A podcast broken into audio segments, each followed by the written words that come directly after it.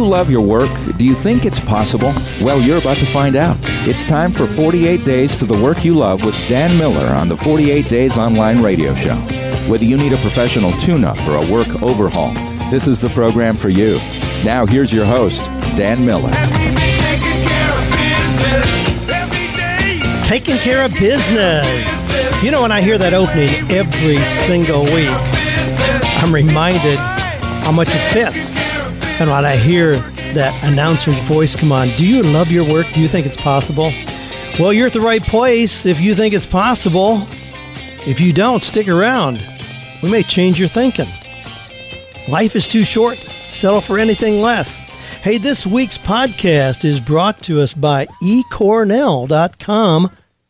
Now, I'm going to tell you how to get some information from there. This is the real deal, Cornell University. And I'm going to show you how you can get a certificate in marketing from them in a very short period of time, very little money. And I'm going to, I'll help you walk through that, but it's going to be ecornell.com slash 48 days. Real simple to find it. Just stick with me. I'll come back to that in a little bit. Can you love your work? Yeah. Do you think we think it's possible? Absolutely.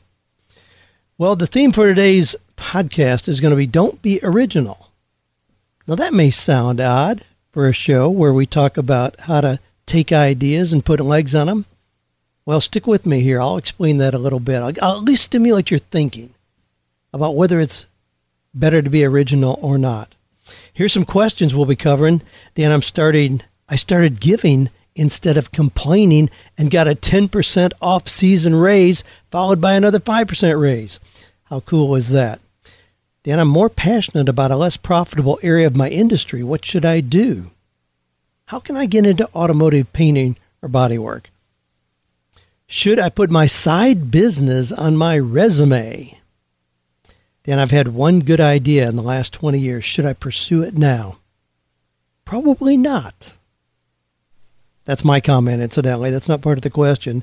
Dan, I'd like to start a vending business. Is this a workable idea? Yes, I love vending. Well, here's a quotation. Before I tell you who it came from, let me just tell you the quotation.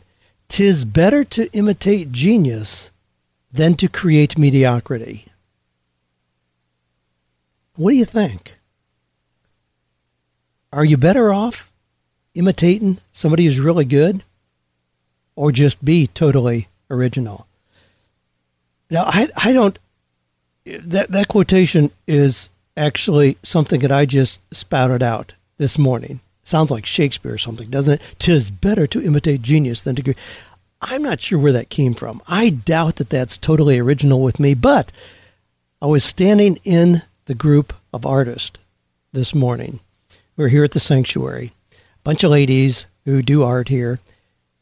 And one of the ladies was apologizing in that she knew the piece that she had just done was much like the art instructor, Dorsey. And I just spouted that out. I says, "Tis better to imitate genius than to create mediocrity." Now, again, I suspect the seeds of that were planted in my brain somehow, but I can't find anything on the internet in terms of that being a quotation and I, I'm I'm not sure that I'm ready to stand behind that, but I see that played out time and time again. I mean, Tony Robbins.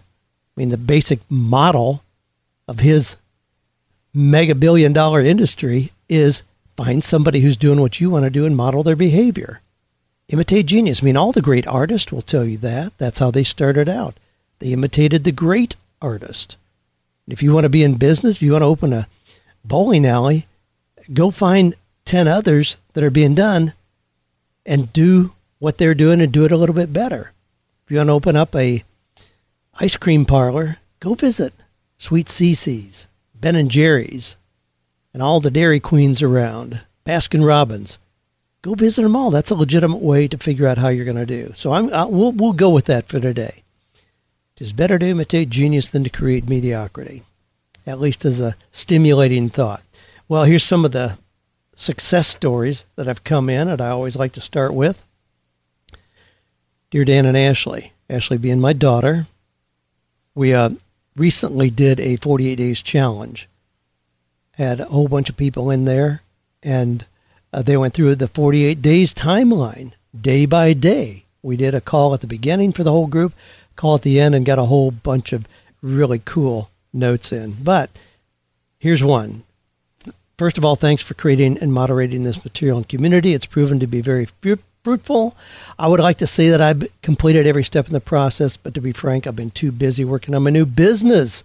Shortly after losing my job at a CPA firm and joining the group, I decided to do consulting and accounting work while I discovered and pursued my passion. Well, barely a month has gone by since losing my job, and I now have seven different clients paying both on an hourly and value billing basis, and I've already replaced most of my income, making 6500 in the last month.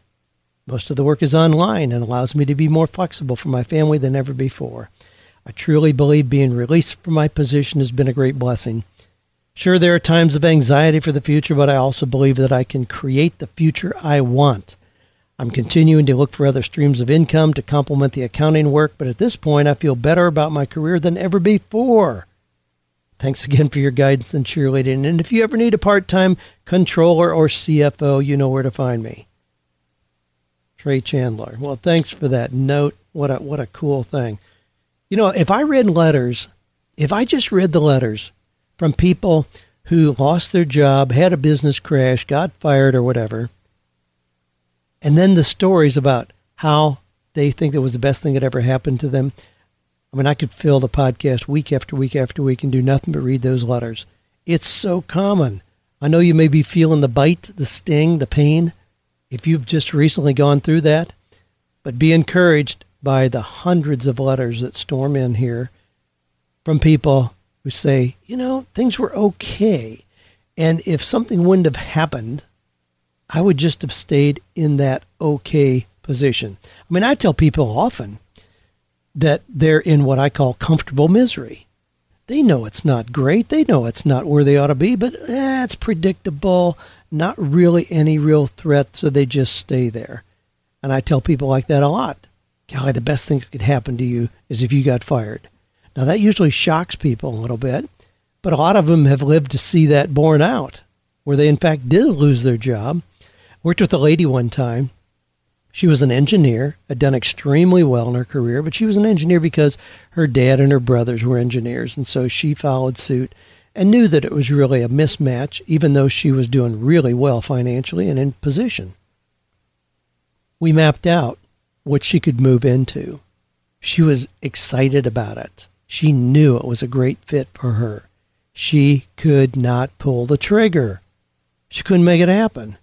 And I told her, I said, golly, the best thing in the world that could happen to you is if you got, got fired. Well, she was just mortified to even think about that. Two weeks later, the company announced they were moving their operations from Louisville, Kentucky to Lexington. And if you wanted to keep your job, you had to move. Well, her husband was established, her kids were there in school, and she didn't want to move. So, in effect, she did lose her job. That was enough to launch her in the new direction, and she's been extremely successful. But, but I don't think she would have pulled the trigger if there wouldn't have been something that was that inciting incident, precipitating situation, whatever. We give it different terms. Dr. Phil says we all have five defining moments in our life. Well, Sometimes we need a defining moment to prod us to take the next step. Well, a couple others. Hi, Dan, reading 48 Days. No More Dreaded Mondays gave me a desperately needed attitude adjustment toward my job and life in general. I started giving an extra 110% all while focusing on the great aspects of my job instead of the toxic negativity, which affected all areas of my life. Shortly thereafter, I unexpectedly received a 10% off season raise. My manager said that I was bringing a lot of value to the project and I deserved a boost. Three months later, I received a stellar performance review with an additional 5% pay increase. Thanks for sharing your words of wisdom to help me turn my life around. Isn't that interesting? No external situation, circumstances changed. He didn't change the job. He didn't leave. Ooh, he changed his attitude. And all of a sudden, the job became more bearable and he got 15% increase. That's pretty cool. Well, let's go to some questions here. Ryan from Long Beach. Dan, I'm working through your decision making process outlined in 48 days. So I'd like to solicit your advice and feedback on the decision before me. With my private detective business, I want to choose what area of investigations that I want to be my focus or niche. The first area, insurance investigations, in which I've been working for the last 13 years. I know that industry and what is needed to be successful. However, I'm not particularly passionate about it or feel called to it. The other area of investigations, private detective work, marriage fidelity, missing persons, background investigations, I feel called to and passionate about, making an impact in it. But my experience level in this area is quite a bit lighter than my experience in the first area. Which area do you think I should pursue and why? Well, Ryan, I, th- I think you can do both. I mean, I don't think you have to exclusively limit it, but I think you have to be realistic about your business model. Now, let, let me just kind of extract an example. As a coach, I may be passionate about helping recently re- released inmates start their own businesses, but they don't have any money, and all the programs that are available to help them want them to get jobs. So I have to balance my coaching with clients who have the personal resources to pay for the coaching with my passion to help a needy but poor group as well. I want to do both. The reason I mention it in that way is that I suspect that doing insurance investigations, insurance companies are used to paying for your services. Pretty straightforward, you outline that. When you, when you get into the area of marriage fidelity, missing persons, that's more uncharted territory. You're going to have to build a case for what the value of your work is there. I suspect it's going to take more time to secure those agreements with people, to set it up, to educate them on what's going to happen, and to establish and receive reasonable fees. So I, I encourage you to follow your passion, but I suspect it's probably not a clear either or. It's more of an and in this situation. Now, if you become, you know, the next John Walsh or something on missing persons, and you you become a big name in that arena, and you can get the fees that you're used to, and maybe more, yeah, that's great. But do it over a period of time. Don't try to make that transition too quickly. Tyler from British Columbia, Canada. I'll sum it up quickly. I've been let go from my employer of 10 years due to a recently diagnosed mental illness. This does not directly affect my work or, or my ability to work, in my opinion, but others disagree. I'm eligible to go on disability, unemployment insurance, as well as regular employment insurance. All family and friends tell me to take time off to sort out what I want to do. Thing is, I already know. I want to get into automotive painting and body work. Always has been, always will be a passion of mine. How would you recommend I make the transition from wholesale salesperson to automotive painter? Community college, directly to the body shop first, see if they offer training? Thank you, Dan. You're currently the giant on whom, whose shoulders I'm standing. Wow. Thank you, Tyler. Well, I appreciate you having a heads up attitude about what you're going through and just wanting to stay in the game rather than looking for somebody to give you a handout because you've been diagnosed with a challenging situation. I would encourage you to, in, in your situation, to go directly to the automotive painting shops. When I flip channels, one of the shows that I land on is Counting Cars. If you haven't checked it out, check it out. Counting Cars. Now, I really doubt that those guys, you know, went to community college or went through college and got their automotive body degrees. These are just guys, you know, gearheads. These are just guys that are naturally drawn to working on cars. Most guys that I know that are really great at body work, especially now mechanics is a little different, but body work, most of them just started doing it. They learned by doing. That's one of those things I think you learn more by doing than by reading about it in a textbook. So, yeah, I'd say just go do that. You might want to pick up the book Shop Class as Soul Craft An Inquiry into the Value of Work by Matthew Crawford. I read that recently. He was a PhD, head of a think tank in Washington, D.C., and would come home at the end of the day saying, geez, how did we make the world a better place? What did we do that really makes a difference? Well, he got out of that as a PhD, and he's now a vintage motorcycle mechanic. It talks about his business and why he loves it so much. But sometimes we we devalue work that we do with our hands. I just watched a TED talk that Mike Rowe did, Mike Rowe from Dirty Jobs. Check it out. Just just Google Mike Rowe, R O W E, Mike Rowe TED Talks. It'll come up immediately. He says people that do dirty jobs are happier in their work. Man, if you love being around cars and doing cool paint treatments and all, that's where you're going to shine. In his TED Talk, Mike Rowe talks about a pig farmer just on the outskirts of Las Vegas.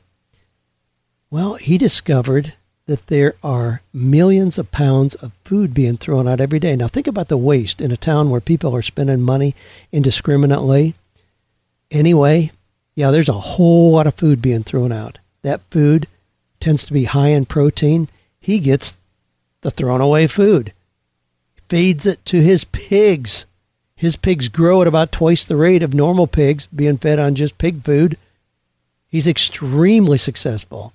Was recently offered $60 million for his farm. He said, nah, I kind of like hanging out here. You know, wears overalls and has pig crap on his boots every day. You know, when you find something that you enjoy doing, it doesn't have, it may not be in a fancy cubicle on the 19th floor where you wear a white shirt and a tie. Matter of fact, more and more we're finding it probably won't be there. But I think it's cool to have identified what it is you enjoy doing. Yeah, I think you can go directly toward that. Don't need to pass go, don't need to collect $200. Just go there, start working as a entry level guy, show your skill quickly and you can move up quickly. There's no long timelines. You don't have to pass any civil service exams or show them your GPA. Just do great work. The door's open. Great question. Andrew from Goshen, Indiana. Dan, I wrote you a few months ago about my wife's cloth diaper company. Thanks for your advice. I, men- I mentioned it. I'm a seatbelt designer, but also own my own pet waste removal company. My question is should I put my side business on my resume? The reason I ask is because I want to show the experience I've gained from successfully running my own company for the past three years, but I don't want to scare away future employee, er, employers because I have a side business. My intent would be to stop the side business if a higher paying opportunity came along. With all the experience I've gained from both jobs over the past three years, I really feel a salary adjustment is due. Should I mention any of this in my resume? Seems like a lot to explain. What would you do? Thank you. Okay, what would I do? Andy, what do you think I'd do? if I had a shot at having a cloth diaper company that's growing and a pet waste removal company that's growing, I wouldn't be polishing my resume to go get a job. I mean, that's why I kind of stopped at that point. You've got in there in your question, you say, My intent would be to stop the side businesses if a higher paying opportunity came along. Are you kidding me? I mean, how, how much of a ramp up do you have to have on your own business to have that be more attractive than just getting another JOB? Now, I'm I'm a big promoter of people having jobs. I mean, we're we're going to have that model forever and ever, and if that's a great fit, that's fine. But if you have the experience, my my observation is that once somebody has had the experience as an entrepreneur, it's really difficult to go back to a traditional job. And if you already have a couple ideas where you're getting traction, I mean, what would happen if you didn't have your regular job and you really put your efforts into those? I mean, could you not grow those three or four times bigger than what they are now? And if so, wouldn't that wildly surpass what you could make in a traditional job? Now, I don't know all the details of your situation, but you ask what I would do? Geez, I'd have a hard time handing, handing in my resume to get a job. Now, I, I need I need to apologize. I need to go back to your question. You said, should you? You ask what I would do, and I can't get my head out of that space. But should you? Do I think you should put your side businesses on your resume? No. Because I think their thinking is going to go exactly where mine did. Wow, if you get a couple side businesses, how much motivation do you have to really put in your best efforts with us at our company? I'm thinking as soon as you get your businesses ramped up a little bit more, you're going to be gone. So, no, I don't think you should put those there. Can you integrate some of the skill sets into your resume? Absolutely. So if you have a functional resume rather than a chronological one, you can include in there that you've done sales and marketing and hiring and training, whatever. You can list the skill sets from your side businesses, but I would not raise the red flag at explaining clearly where those skills were developed. Nope, wouldn't do it. Now, now here's one there's so much information out there. Now, I got a bunch of kind of business questions here, as they tend to all be, but we're really going to jump into some. This person says there's so much information out there, numerous resources that I can get overwhelmed in knowing where to start. I feel like I'm stuck in analysis paralysis and it's holding me back from getting started. How do you know when you're ready to market your service when you feel like there's still so much you don't know yet? I'm concerned that I'm going through our savings to build a business and it's time to start bringing money back into our home and repay our savings. Any ideas? By the way, Dan, your profile helped encourage me to start my business as a life story writer. I've enjoyed learning how to get started, but now I need to take the plunge. Well, I'm a big believer in just getting started and then learning and making adjustments and improvements as you go. I mean, you've heard my story about just started handing out the notes for my Sunday school class. That became the first version of 48 Days to the Work You Love. It had no graphics in it. It was a really amateur layout, just spiral bounded at Kinko's. Boom. I mean, that went through about six upgrades before it became a traditionally hardback book. But in that process, while we were experimenting with just getting it out there, you know, we did between two and three million dollars worth of sales on that little unfancy product. Let me remind you again here that when you talk about how to market something, you can become an expert at how to market something and do that really quickly. Now, I mentioned earlier eCornell. Again, this is Cornell University, very prestigious university. They've approached us about letting people know about some of their online courses where you can get a certificate in marketing strategy. That's really what I'm promoting. If you go to ecornell.com slash 48 days, you can save 20%. It'll give, it's set up our own unique link there to give you 20% off their online marketing strategy course, where within three months you can get a certificate. Now, this is going to give you, you know, MBA level ex- expertise in marketing strategy and research positioning, pricing, brand management, new media marketing.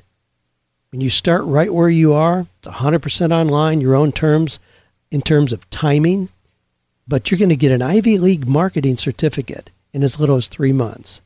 Check it out, ecornell.com slash 48 days. I mean, it, it is a matter of just getting in the game.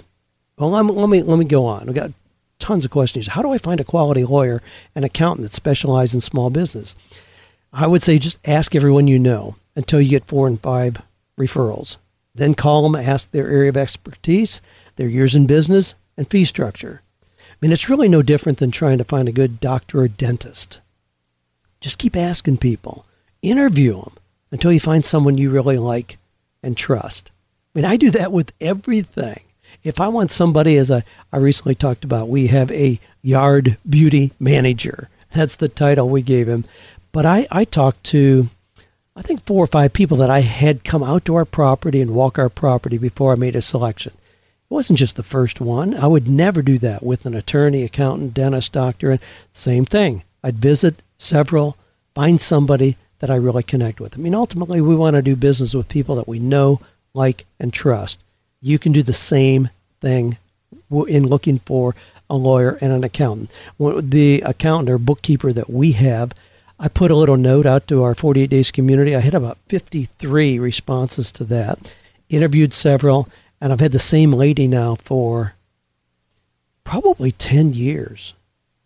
I mean, she knows me inside and out. She knows how to make sense out of the records that I have. She can access online things for us and boom, she just, you know, it, she's very easy to work with because uh, she doesn't need to ask me a whole lot of questions, take a lot of time. She creates my reports. I mean, it's awesome. but I found her by interviewing several, and that's what I would suggest that you do. Dan, how do you know or decide how and when to implement a non traditional idea? Well, and as you know, I like having a multiple streams of income model where you can try five or six different methods for making money. I mean, we had a lady in our in our audience who is really into specialty teas. I mean, she likes to set up tea parties. So she speaks at conferences, she gives tea parties, she sells ebooks on how to for parties, sends people to other internet sites, gets affiliate income, she's selling other companies' products. But the main thing is she just got in the game so she could see what works and what doesn't. I mean, I would don't go out first and rent offices, hire staff, buy inventory before you have some feedback. But with a lot of ideas, you can test the waters without a lot of risk. So get in the game by making things happen, but don't obligate yourself to a lot of overhead, a lot of debt, those kind of things. Stay away. Dan, you say good ideas for businesses are everywhere, and you'd like us to list at least 20 possibilities. I've had a good idea for the last 20 years. I'm really excited about that idea. Look forward to building it into a really good business. Is that crazy? Well, frankly, I'm a little concerned about you having only one idea. And I really suspect that if your idea was a great one 20 years ago, it'll need to be modified to be valid today. I mean, I can't think of many th- ideas that I had 20 years ago that would really hold water today. I mean, I'm constantly looking for what's new. What can we roll this into so we stay current, both in terms of technology and just content? I mean, we're doing some things with artistic and creative people today that I would have never dreamed doing two years ago. We're doing things with coaches that were not really marketing, positioning, and coaching methods that we knew about two years ago. I mean, look at the iPhone. I mean, we're right here with the, the new iPhone 5, iPhone 5S. I mean, why does Apple come out with something new about every 10 months? Well, they, they want us to consider our current products obsolete, throw them away, and buy new ones. Obviously, I mean it's like a light bulb. Why would a, why would General Electric want to create a light bulb that would last for a lifetime, even though we obviously have the technology? Well, they kind of make their business obsolete unless they come up with something else. So Apple is constantly rolling forward. And what do they think we want to have next? How can they tantalize us with a, a little bit more sophisticated camera or whatever? Well, we do that in our business. If I'm just selling the same principles I was talking about 20 years ago, my, my business is going to dwindle. Well, that's that doesn't happen. I mean, we escalate and escalate and escalate because we keep opening up how can we have new ideas for helping people find their passion, do work that's meaningful, start businesses? What are new ideas? So I, I think you ought to, I think you should stretch yourself. Take your one idea and then come up with another 20 to go with that. I mean, even if the things you come up with you think are unrealistic and practical, the process will help you see if your first idea is, in fact, the best one. I mean, I've done that process myself many, many times over. And I've often been surprised that the ideas that are 18, 19, and 20 are better than number one that I started with. But I force myself to go through that process. Dan, I'm a little confused with a business license. You mentioned that we really don't need a business license.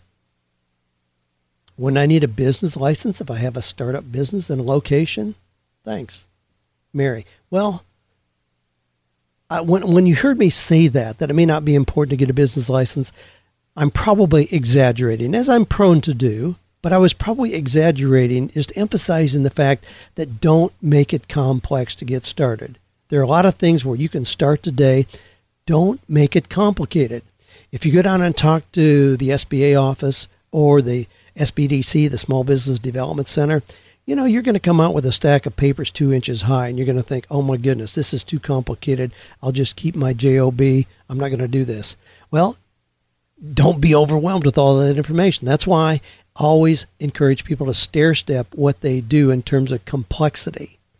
Getting a business license would be the very, very first step. And yeah, for the most part, I do encourage somebody to do that. It'll help you hold your head high and feel like you really do have a business it'll allow you to go to the bank and open up a separate business account, which you should do. And most banks today won't allow you to open an account in another name unless you do have an actual business license. Now, Getting a business license is not complicated. Go to the county clerk's office wherever you live in your county. It's usually 10 or 20 bucks for the year. Now that'll put in place some other kind of things as ter- in terms of follow up, but that's okay. They're small things. But yeah, business license would be the first thing. You don't need to get an EIN, employee identification number from the IRS, unless you're going to have employees. And if you're going to have employees a year from now, you can get the number then. I mean, that's how I do things in business, encourage others to, to add the complexity as you need it, not before. Don't rush out and get a CPA that you lock in for a monthly fee that's going to overview your books when you have not yet generated a dollar in your business. Don't do that. You can catch up to that after six months of generating revenue. I mean, just keep good records, catch up on that. You know, don't put a lawyer on retainer. I mean, my goodness, there's no, I can't think of any scenario where that would be appropriate to do that. I mean, bring in those things that you need in those times when you do it. I mean, even for the ongoing work that we have done at 48 days, 99% of that is done by independent contractors on a project basis. Now, there are some where we have on monthly retainer, but a lot of things, they're projects that we want people to do. Uh, here's a question. I, I love this question. This is the beginning of my journey to starting my own businesses. I would like to start a vending business, putting healthy snacks in the machines instead of the same old unhealthy snacks that are sold now. Is this a workable idea? Yes, it is. Now, you might think, oh my gosh. I mean, we've seen the gumball machines and the peanut machines and the candy bar machines, you know, forever. Certainly that's a worn out old idea. Oh, really? Do you know that vending is one of the three top businesses that creates millionaires in America? One of the top three, vending. Yes, just I'm vending. I mean, that's a big business. It's estimated over $650 million pass through vending machines in the United States every week. That's over 35 billion a year. So is there potential with vending? Yeah, absolutely. I mean, there's a broad market. It's not dependent on your time. I mean, think about it. If you have a machine set somewhere, depending on where it is in terms of location, you're open for business 168 hours a week without you even being there. You can be sitting on the beach and your business is still open. Do I like the characteristics of that?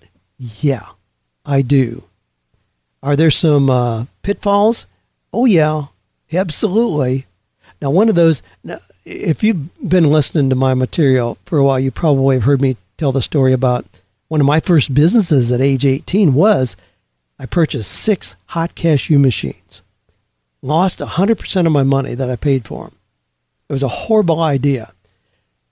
Does that mean that I hate vending? I know better now. I'll never do. No. I've had tons of vending businesses since that time years ago.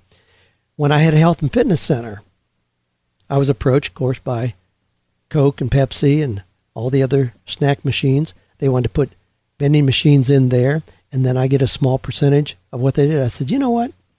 This is a really lucrative machine. This, this is a cash machine sitting here. I'm going to buy my own machines, which I did. I bought my own machines, stocked them with our own drinks and snacks, and they were a significant income generator inside the walls of what was already a very profitable business. Now, today, am I still involved in vending? Yes. The hottest selling product we have is our personality profile, the 48 days personality profile.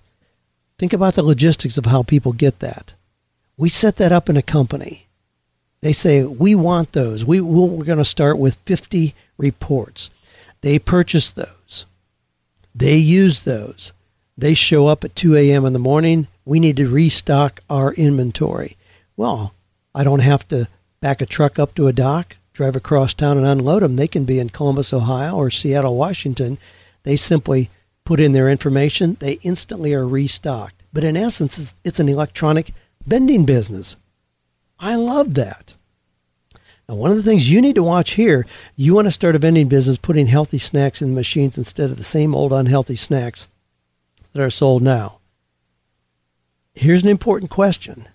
Those unhealthy snacks make the machine owners a whole lot of money. Your desire to put healthy snacks in there may sound good in theory, but is it what the customers want? One of the key questions for any business is Is there a market for my product or service? Don't assume that people will buy what's good for them. You could sell what people need and you'll make a living, but you'll never get rich. You know how you get rich? Sell people what they want. Now, I don't want this to sound like a, you know, like just a cop out. You know, they want things that are going to kill them. You know, and I, would I, would I sell cigarettes, knowing that it's a very profitable business? No, not in a million years. I would not do that. But even things like you know, books, cars, and clothes are sold primarily on people's wants. So be careful about forcing your customers to change their unhealthy habits. You may have what you know they need and go broke. Test the idea. Check out what other vending machine companies are doing, but your idea has not worked very well. Universities, schools, the people making a whole lot of money are those ones that are selling M&Ms and Froot Loops and sodas, sugar-loaded sodas, not the ones having healthy snacks. Now, I did have healthy snacks in the machines that I had in the health and fitness center because people were it was more top of mind. People were more conscious about that. But I gave them an, I gave them a choice. And I don't know that the healthy snacks ever outsold the ones that were less healthy, even in a health and fitness center. All right, here's one. I'm just I'm just scanning here. I'm going to grab a couple more questions. Y'all have really overloaded me the last couple weeks here with questions. Dan, they say it's a bad idea to go into business with family or friends. My best friend and I would like to begin a venture together. How should we safeguard our friendship if we start a business? Yeah, Believe me, you've heard me talk at length. You've heard Dave Ramsey talk about the only ship that won't won't float is a partnership. And we talk about the principles in Proverbs that talk about not doing this. So you've heard me talk at length about my reservations about working with family and friends. I mean, I've seen a lot of friendships, family relationships destroyed because of trying to work together. At the same time, I'm very open about the fact that Ashley, my daughter, you know, works with me. I mean, she does tons of stuff. She's my link, my lia- liaison to everybody else that works for the 48 Days organization. Ashley coordinates everything. She handles all of our product fulfillment. She handles all of our live events. I mean, there's a whole lot of things that just go, it's me doing, you know, two or three things at the very outset of our business. Boom, everything else, the 97% goes through Ashley and other people that she coordinates. Yeah. I mean, Jared, my son, has done a lot of graphic design work for us, still does, branding, marketing things. Kevin, my oldest son, has his own business, but it's an offshoot of what we used to be doing together at 48 Days. We just made it his own company, and he's gone on from there. And we, you know, do share speaking engagements, do things back and forth. So, obviously, I think it can work. However, there's some critical things about going into business with family or friends when you say your best friend and you would like to begin a venture together. I mean, th- there's a passion that I get from my kids and wife in our business and commitment to what we do that I would never expect from someone outside the family. But they are all paid for the results produced. They have no formal ownership at the corporation that Joanne and I formed many years ago. That's a whole lot different. So I would structure your business as something other than a partnership. You can do things together, but don't make it a legal partnership or joint venture in a legal sense.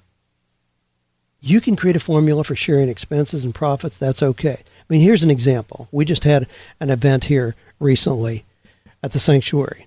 So people pay for registration, they come, we have meals catered, so we spend money on that.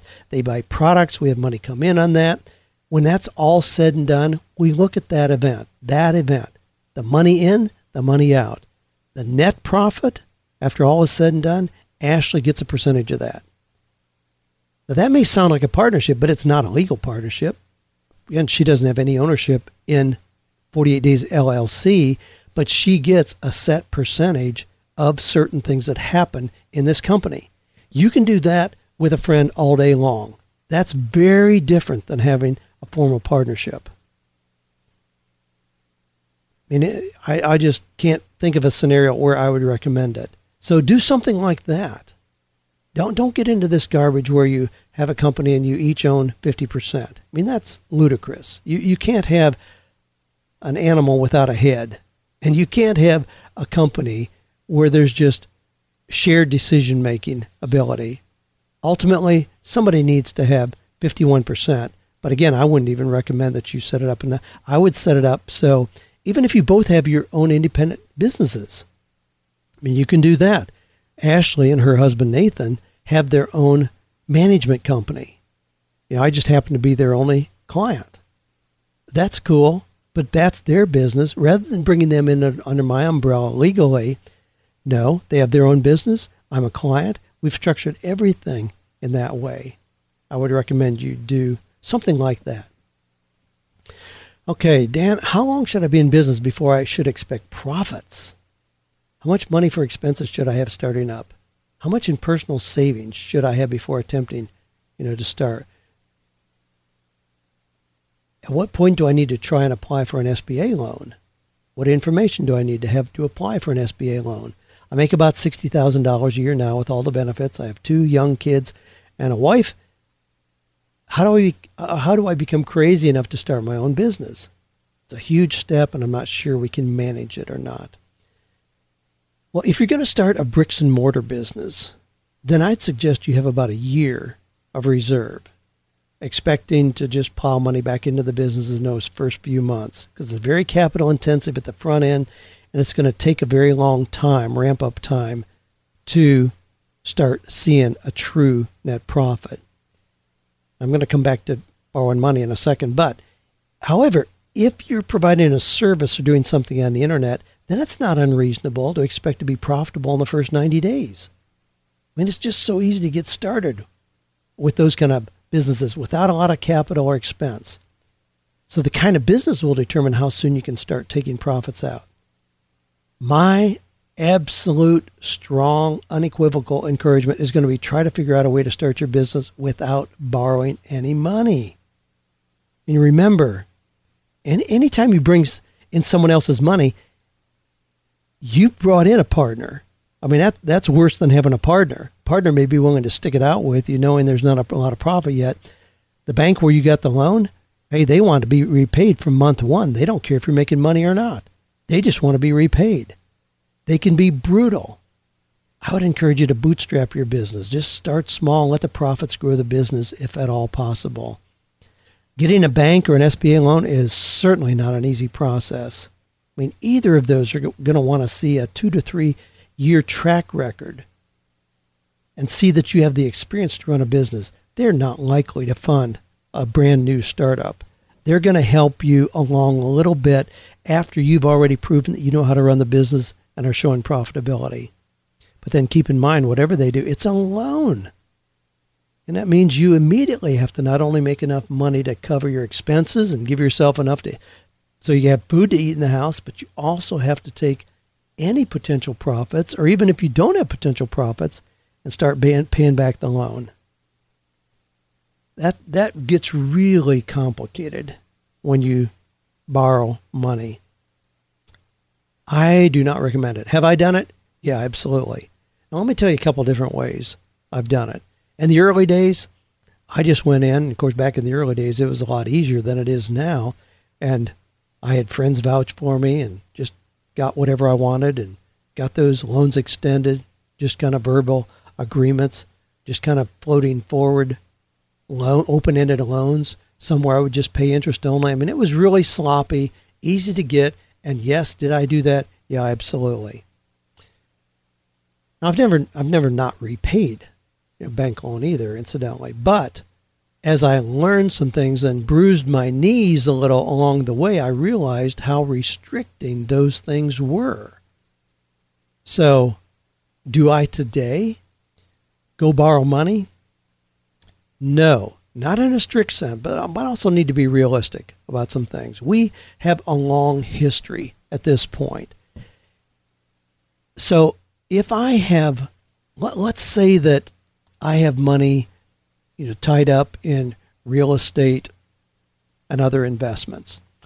And I get an opportunity to purchase books. Now, this sometimes happens even with my own books, where if they're going from hardback to paperback, I may have a chance to buy 15,000 copies of my own book. Can we sell those? Absolutely, we can. Now, this may not seem to make sense, but it's done every day. So I may say, okay, I'm going to go ahead and buy those 15,000 books. And if I can get those at $4 a piece, what's that going to be? $60,000? Is that what that is? Yeah, $60,000. I don't really mind just taking out, ha- having a line of credit in place where I can purchase those because I know exactly what our history has been over a very long period of time and where we're going to go. So if we can sell all of those for $15 a piece, that's more than three times what we paid for them. Yeah, I don't mind doing that at all. So do I have, you know, equity? Do I have other capital to cover that? Sure. Is it a risk in a traditional sense? Well, I could quickly move some things around and not do that. So I used that kind of availability at time only because I have a long track record of making things work. We know we can make that work. That may sound like a, a compromise. Um, would my buddy Dave Ramsey recommend that? No, not in a hundred years. But, and you know, th- this comes from being very immersed in a long and well seasoned business. That's how we get to that kind of point. Well, man, we got a ton more questions here. I love the questions you all are shooting in. If you got a question, just go to 48days.com. Click on the podcast link. You can shoot a question in there. You can either write it out or just speak it, the little microphone there, or just shoot an email. If you're riding in your car listening to this, you want to just shoot an email, just send it to askdan at 48days.com. Again, that's askdan at 48days.com. Well, we were able to cover some pretty cool things in the questions we answered today. And that, that quotation, just think about that. If you want to challenge me on that, I don't mind at all. I probably missed a, a core concept here, but when I bored out, tis better to imitate genius than to create mediocrity. I'll think about that. I'll stew on that myself. A lot of great questions. Thanks for being part of this amazing community. And you know we're taking care of business. Still doing it. Hey, I get suggestions about changing our theme song. You know, I just haven't found anything I like that I think is as fitting. Anyway, Check out the 48days.net community. That's a growing group of people who are linking arms and sharing ideas as together they are finding or creating work that is meaningful, purposeful, fulfilling, and yes, profitable.